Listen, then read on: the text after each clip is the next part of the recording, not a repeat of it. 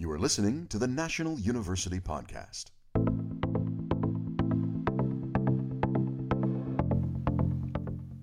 Hello, I'm Kimberly King. Welcome to the National University Podcast, where we offer a holistic approach to student support, well being, and success, the whole human education. We put passion into practice by offering accessible, achievable higher education to lifelong learners. Today, we're discussing why it is important to establish a learning culture in the classroom and what is a desirable learning environment. And according to the Harvard Business Review, it is not just one size fits all anymore. Every learner is unique with varied strengths, experiences, and challenges. Every learner works at different contexts and thus requiring greater personalization to support meaningful learning and improvement. Today, we're going to hear some tips on establishing a learning culture. On today's episode, we're discussing how to establish a learning culture in the classroom. And today, we're joined by Dr. Wayne Padover, a professor of educational leadership at National University in San Diego. Dr. Padover has served as a school district superintendent for approximately 20 years in urban, suburban, and rural school districts in Northern California. His other positions included teaching from kindergarten through graduate school, including special education, as well as serving as an assistant principal, principal, and deputy superintendent for personnel, as well as curriculum and instruction. He served on the board of directors of the National School Foundations Association and in addition, he was the president of the California Association of Professors of Education Administration and currently serves on that board. We welcome you to the podcast, Dr. Padover. How are you? Doing well. Nice to be here today, Kim. Well, thank you for joining us. And why don't you fill our audience in a little bit on your mission and your work before we get to today's podcast?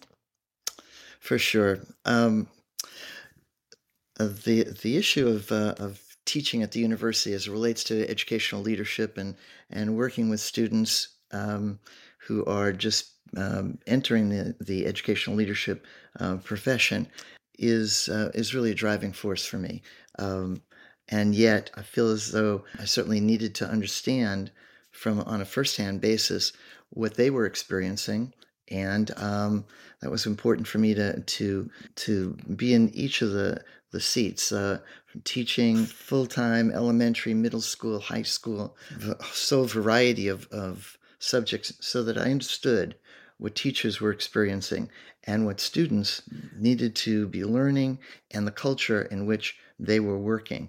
And so that was essentially the teaching, the leadership and administration, and working in uh, in three school districts in, as you mentioned, a variety of of uh, of areas of uh, urban and suburban and and um, and rural to get an understanding about how communities can work with students in schools and working with uh, with teachers. That's thus the idea of working with uh, education foundations, which are, are there to to support teachers and kids, and this idea of developing community to assist students. And that's been a major, uh, major thrust of, of what I've done as a teacher and uh, administrator, and now teaching at the university to help administrators develop that kind of, of organization that's inclusive, that is uh, able to address all students across the continuum, and that's why I wanted to make sure that I that I worked in different kinds of locales because things are different in, in different areas. So that's been the method to my madness, and uh, mm-hmm. and I love what I do. And uh, in terms of working with with students, uh, it's master's students and doctoral students, and it's a very exciting place to be. Well, thank you for all the work you are doing and have done in the past, and uh, you can definitely see your passion. Today, we're talking about establishing a culture for learning. And so, Dr. Padover, why is it important to establish this learning culture in the classroom, especially today? Learn, uh, learning culture is really based on on relationships. And I'll ask uh, I'll ask you, Kim, and members of uh, who might be hearing these words to think about when the most important learning that they've done is with people that they have relationships with.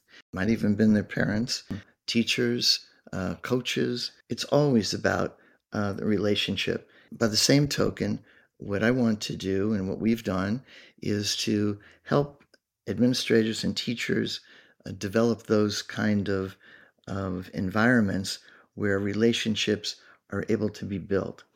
So you say, well, naturally, so how do you how do you do this? The one thing that that uh, that the research is very very clear about is all wonderful, successful organizations have a single aspect to them based on the issues of relationships. And that's been what's referred to as psychological safety. Sounds like uh, an academic term. It's what it's really talking about is the ability to any, anybody in that organization, from the person who um, is working in in any aspect, classified, certificated, parents in the community, students, that they feel as though they can ask anybody in the organization any question that they might have, and for them not to be made to uh, to feel foolish or uh, that that's a question that's silly to be asked or any of that. And and and the classic story about this is again, it's not only education, it's um, it, it runs in any organization that people need to feel as though they can ask a question and that they're a part of the team in terms of building that that organization. So the story goes like this: a person, uh, uh, nurse is, is in the um, operating room, and being the structure that they feel in a medical profession that nobody questions the doctor, and mm-hmm. of course the classic story: uh, surgery was done on the wrong leg when in fact another person, uh, the, the nurses, uh, other people in the operating room knew that that was the wrong thing to be doing and didn't feel that they had the personal freedom, that psychological safety to be able to to uh, ask the question: Is that the right? Are we sure that that's the right leg to be operating on? It's not. It's not an isolated situation. The Challenger catastrophe that happened in 1986. Same issue about uh, there was que- question about uh, about the famous O ring or infamous O rings. People in the in that um, uh, project had question about that. Didn't raise the question because they did not feel that they could that they would be dealt with in a way that would be appropriate, that they would not be castigated, that they would not be looked down upon. And so what we're talking about is in, in organizations when when leaders, particularly leaders, are people that are approachable, that are that are developing inclusive kind of organizations where everybody is seen as having a part, a stake in the success of the of the project or school uh, services. That's what you want, and uh, and it's modeled by the uh, by the leader, school district superintendent, the principal, whomever. Uh, that in fact it's okay to be making mistakes as long as you learn from them, and trying to make sure that you're not repeating them, and that that's discussed. And so, what I'm describing is a very different kind of orientation of people working with people in a way that is what's been called in, in research terms learning organizations. And it is just that notion that we understand what's working, what's not. Interestingly enough, we've talked about medical field, obviously education, we've talked about military. Sports has the same kind of, of environment that they are uh, trying to put together. Uh, the legendary coach uh, John Wooden from UCLA basketball days describes this in his pyramid of success. Uh, Mike Krzyzewski, recently retired uh, legendary basketball coach at Duke, uh, talks about the same kind of notion in his master classes that he provides these days. It's not exclusive to any particular organization. It really runs the gamut. It's about relationships. It's about being open. It's about making sure that that we're learning from our experiences here, and that's the kind of environment uh, that we want to we want to put together. Well, and I, we all love John Wooden, and that pyramid of success really is a staple for so many um, education, business, you know, and when we implement that. What what's a desirable learning culture in a classroom today? I know we discussed, you know, being open and having those relationships. Um, is there is there a certain uh, I don't know, I guess um, that learning culture that desired that people are moving through now, especially in this Sure. era. Yeah. Uh, Kim, there's a historical base on this as it relates to education, particularly in, in America. Um, it used to be that, that uh, teachers would go into their classrooms and close the doors, and that would be, they would be them by themselves working with with students. Doesn't that's not what what school cultures that we we try to help bring about uh, are like these days. What we want teachers to be able to help have relationships with other teachers and administration for them to be saying i notice a, a teacher saying to another teacher i notice that your students are doing very well in this particular academic area. What are you doing that is probably different than what I'm doing. Now, that sounds very mm. sim- simplistic in the sense that two people talking with one another. At the same time, if in fact there are, there are not there is not a relationship between those teachers and a an environment, a culture that that allows for that to occur and really encourages that kind of relationship to occur those kind of conversations are not going to happen. But if but when we have people working in teams of sorts, and that they can talk about uh, their specialty in one area and pairing that with a specialty in another, and that, that we're not talking about a jealousy here that uh, uh that one one teacher is being uh, touted in a way that is detrimental to the uh, reputation of another is a very different kind of an environment. And that's what we're asking principals to put together, uh, and then uh, teachers, again, put that together in their own classrooms in the same way. It's students working together, just as teachers are working together. And that's what we're trying to build. Great. How does the learning culture influence student learning and personal growth for students? The the part that that um, that we're, when we're talking about here is an aspect of of personal growth, and it's not only personal growth on the part of the students; it's also personal growth on the part of teachers, administrators, uh, even parents, and in the sense that what we're, what we're talking about is people relating to one another in very clear ways and listening to one another as to what their expressed needs happen to be. And for them to be able to say to one another in very clear terms and to feel that that support and that that uh, back to that notion of psychological safety feeling that trust among other people that in fact they can say what they need to say, which includes, I'm not able to do X right now. Uh, let me get to that another time. There's a whole different level of relationship and, and ability to hear one another. And we're asking that for teachers to model it, uh, for them to say to students, I can do this right now. I'm not able to hear you because I'm dealing with all of these other aspects right now. And for the relationship to allow for that to be understood, that there's caring and that there's trust. That's uh, and and by the same token, that happens in terms of relationships with teachers and parents. As long as a, a parent understands that that teacher has every uh, the positive intent and is working uh, the best way that they can, and also they need to be respected as professionals, that they have a life outside of uh, of the school, and that needs to be respected as well.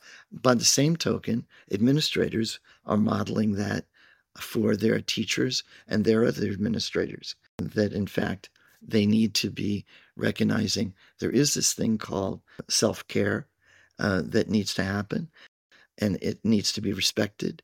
And folks have lives outside of their professional life.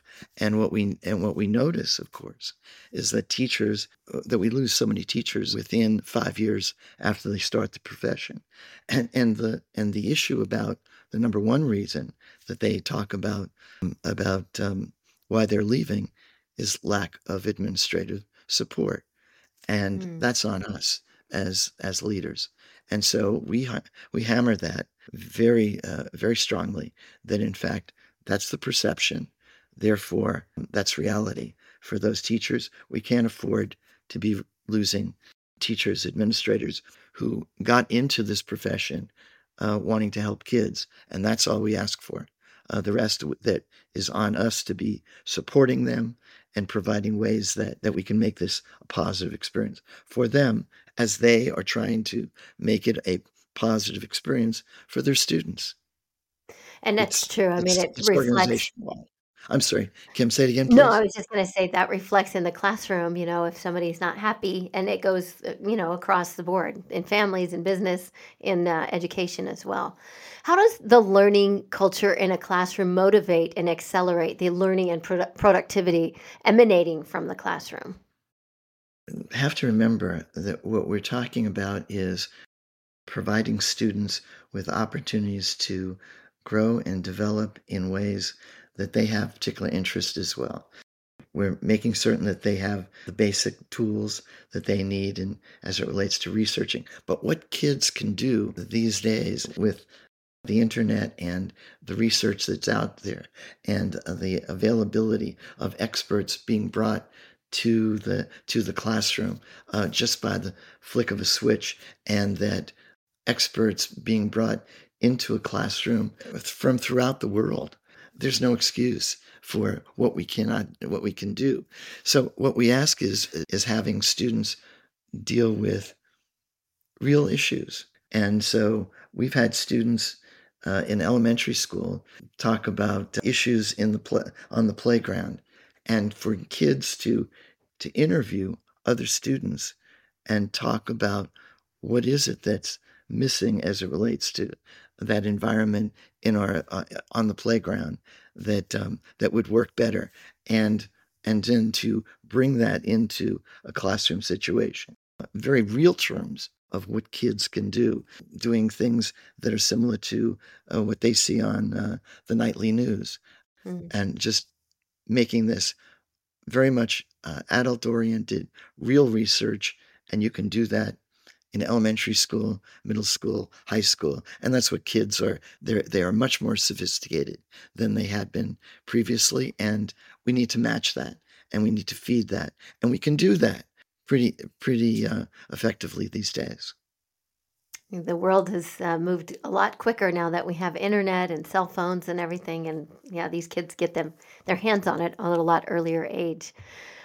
Uh, next question: Why is sound leadership critical to the success of a successful classroom or organizational experience? There's a, a saying, of course, that's age old, that um, change uh, begins at the top, and uh, and that there really is that.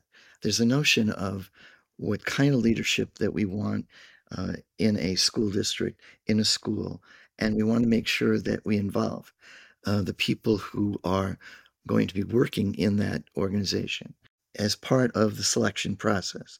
I'm not talking about taking away any authority from school di- school district uh, boards of education, uh, but we are talking about making absolutely certain that they get input from all aspects of their organization, from parents, from students, from teachers, from classified, and from alumni, people who've been through that system, so that they understand this really is an organization that is so important to the community and and we know the power that that that leadership uh, provides. It's modeled behavior. So what we want to make certain is those difficult questions uh, that may come from other aspects of a community that school board members may not be thinking about that that's brought to the fore as well good example education foundations are 501c3, um, IRS 501c3 charitable organizations, non political, and fundraising. And so those are groups in, uh, in communities that bring together whole varieties of people that are uh, in the community uh, they may be people who do not have students in schools any longer, but have uh, had students in the schools, have a relationship with the teachers, administration, and feel very good about it. And so, what we want to do is to include their input into who that next superintendent is going to be or who that next principal is going to be because they have they have stake they have history uh, within that organization and they have perspective that other folks don't necessarily have. So we want to be able to use this bringing people together um, and making certain that that leader he or she would be recognizing and appreciating the history and the culture that's there and has been there that makes sense. And I like that. Everybody does have a stake in that. And um, it's great. This is great information, very interesting, Dr. Padover. We have to take a quick break, Thank so you. stay with us more in just a moment. Don't go away. And now back to our interview with Dr. Wayne Padover. And today we're discussing how to establish a culture for learning in the classroom. And so, Dr. Padover, it's been very and now, a National University tip on getting started. For me personally, I knew I wanted to pursue uh, uh, an education due to what I wanted to do in, in life. But if I had to look back at somebody in my same position, I would tell them, for one, get rid of every reason why you can't go to school. Just deciding and then committing to it. The first place to start is what do you enjoy? What do you care about? And if there's a degree that you know you can translate that into, then let's go after that. If you're unsure, talk to somebody who's currently in school. If you're serving with somebody who's going to school, talk to them about it and what their experience is like. The thing is, I truly believe, as far as the general education, it's a perfect time to develop an understanding of what you want to do. It helps you figure out what you want to do. There's always going to be room to adjust, to make changes. And so, looking at anybody who was sitting in my position and they're thinking about going to school, I would tell them go down to that college office. They can guide you and, and help you figure out what it is or ways that you can make it happen.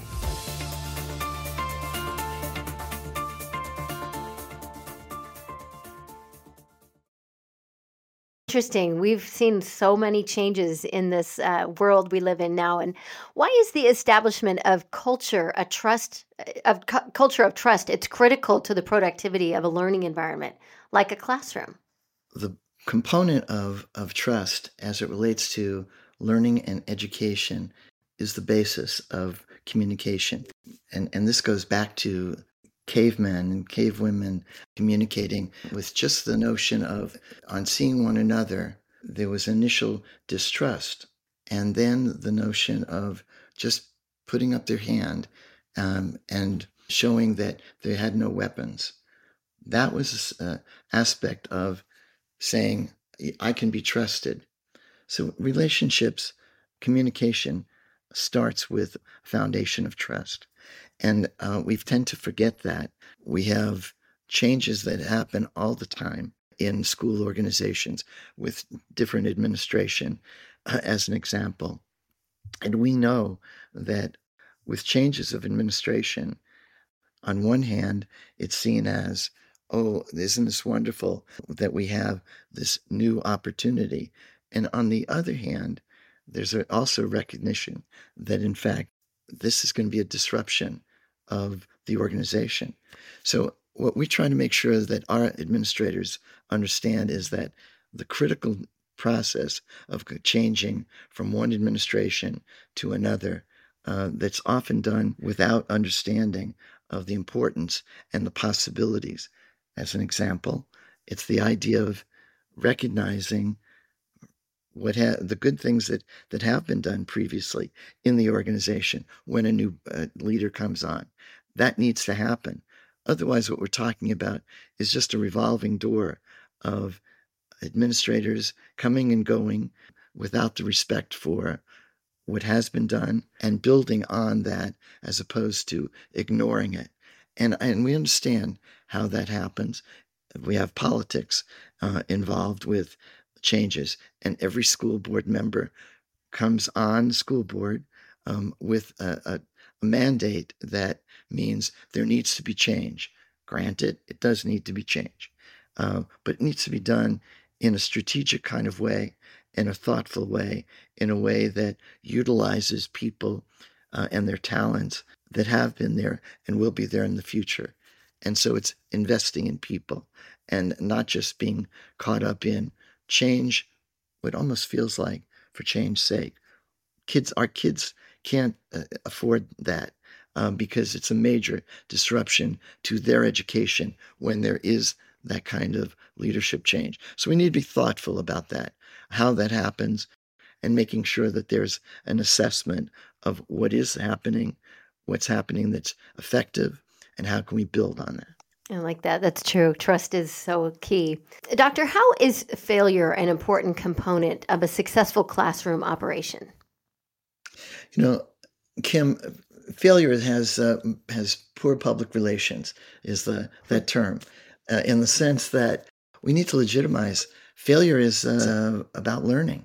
Uh, the, you know, the classic story is uh, Thomas Edison, a thousand ways that um, that he said prior to inventing the light bulb, he knows a thousand ways of not inventing the light bulb, with a recognition that if you wait long enough, and you're working in in a prescribed strategic kind of way that you will reach the goal. And just to recognize that that's part of the process.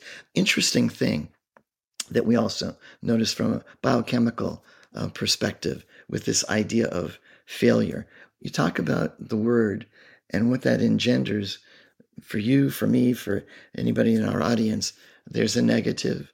There's a, a thinking about all the times that uh, or many of the times that uh, that we were unsuccessful, it tends to have us think less creatively. It has us thinking in ways that we choose to risk less and and being much more conservative than we ought to be when we're in research mode.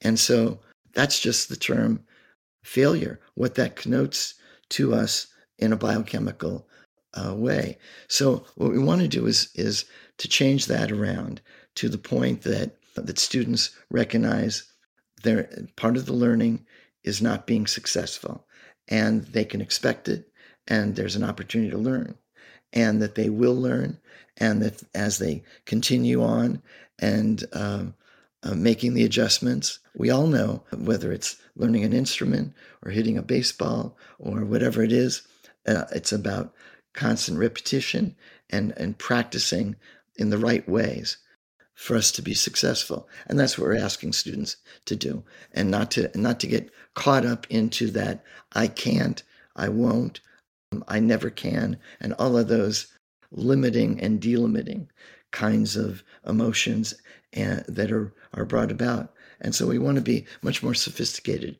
uh, about how we look at that term failure I like it. And I love your Thomas Edison quote, by the way, and just how success is failing, right? We need to get there, and everybody's human. Uh, why are team building activities an important part of the development of a learning culture in the classroom or another organization? You know, part of the issue um, um, that that we're always dealing with, you know, in the world, uh, peace coming together. You know, we like to think that when people know, get to know one another, uh, they find that they have many more commonalities than they have that are things that are disparate about who they are as human beings. It's not very it's not very different as it relates to students and teachers and people who work in schools. And if we can come up with with ways of bringing people together uh, and and once again, it starts with model behavior from leadership. They've got to be able to to legitimize people coming together and talking to one another. So one of the things that we like to do, uh, as it relates to, and, and that we teach leaders, is uh, as they they deal with meetings and and we talk about coming up with ground rules of what we call norms, meeting norms, and and we ask them to make those uh, put those those norms into effect. And what that does is it brings people together talking about commonalities. So norms might be, you know, assume everybody's positive intention that anticipate that, that anybody may be called upon at any particular time but and at the same time if you choose to say i pass that's what happens we move on to somebody else so again so making certain that we're not putting people in awkward positions where they will feel frightened and intimidated but they will get to know one another and will ask questions like and these are in previous times it used it had been uh, referred to as icebreakers. Now we talk about as team building uh, terminology. So it'd be it would be something as as open as tell us something about you. Share with us briefly something about you that most people don't know about you. So again people can pick the the level of openness that they would choose to to decide. But somebody will pick something to say and what that does is it breaks down the barriers and it it builds the teams in ways that would not normally happen. So every time that we get together and i with few exceptions there's something that people come up with and they've brought they've come up with their own ideas at this point uh, with uh, just on a 1 to 10 scale what's your energy level today? And then do that at the beginning of the meeting and at the end of the meeting and just let's note the difference that kind of thing. But what it does is it, it gives people an opportunity to talk with one another to share in meaningful kinds of ways that are real and as personal as they want it to be and I think that's a really good point. I think that's the our the culture of storytelling too, in a in a way, and people tend to remember those personal little tidbits, or as you say, the icebreakers, team building part of that. So I, I love that. What uh, what role do social activities play to enhance the learning culture in classrooms and other organizations? This notion of of social activities, what we wanted to do is to have the group experience one another in a variety of settings. So, breaking bread, um, bringing food into a situation, may, it may seem like, you know, kind of an innocuous situation. Not true. And, and uh, we talked with our, with our uh, administrators. Find those times as you're working with a board to bring the board together so that they are breaking bread. And it has such terrific symbolism for just people it's food, it's nourishment, it's doing that together, it's talking about whatever they choose to talk about. You know, this concept of saying, oh, let's not talk shop. We never do, we, we don't do that kind of thing in the sense that because it makes it seem as though the, the, the work part of, of what they uh, are about is, is divorced from uh, the personal part. And as we know, uh, if we're into what it is that we're doing in our profession. There's an amalgamation, uh, there's a, a, joining. And then we teach other ways of making sure that uh, in that self care kind of theme, that they are doing things that provide them opportunities to replenish their energy, both personally and professionally. But who they are and and we want them to be excited about the good work that they're doing with schools and kids and i mean this is a major contribution to uh, to this world and um, why would we want to kind of put that off in a, in a any kind of negative connotation? It's not what should happen. Very good.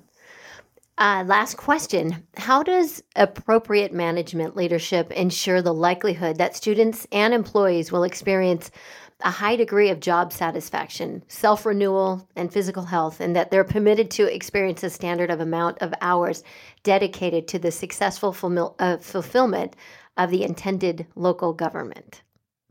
For sure. And uh, so when we think about this, uh, um, when, when we're hiring um, for a, a, school or school district, the message that, that we want to be giving to those employees is the people in this in this community are entrusting us to help raise their kids who are that's their legacy that's their love that's their passion that's the, uh, some of the, the highest caring levels that they have as being human as human beings in this world. And they're saying to us that we want to and share we trust you to share in helping develop those people i don't know that that that there's a better compliment that one person could give to another than to say uh, i want you involved in the raising of my children. And so that's the message that that we try, try to make sure that that our employees have. And and and not only with that uh, with that privilege goes responsibility. And the responsibility of making that work and being dedicated and recognizing that as professionals they are going to continue to grow and develop and so that they have more to give uh, these children, these students, this organization, and this country. And so, what we're saying to them is that we also want to be involved in your lives as employees, such that we care about you, we care about your families, we're here for you. We recognize that that part of who you are uh, is who you're developing, and we are and we're committed with resources, with caring, both financial and uh, and interpersonal uh, relationships.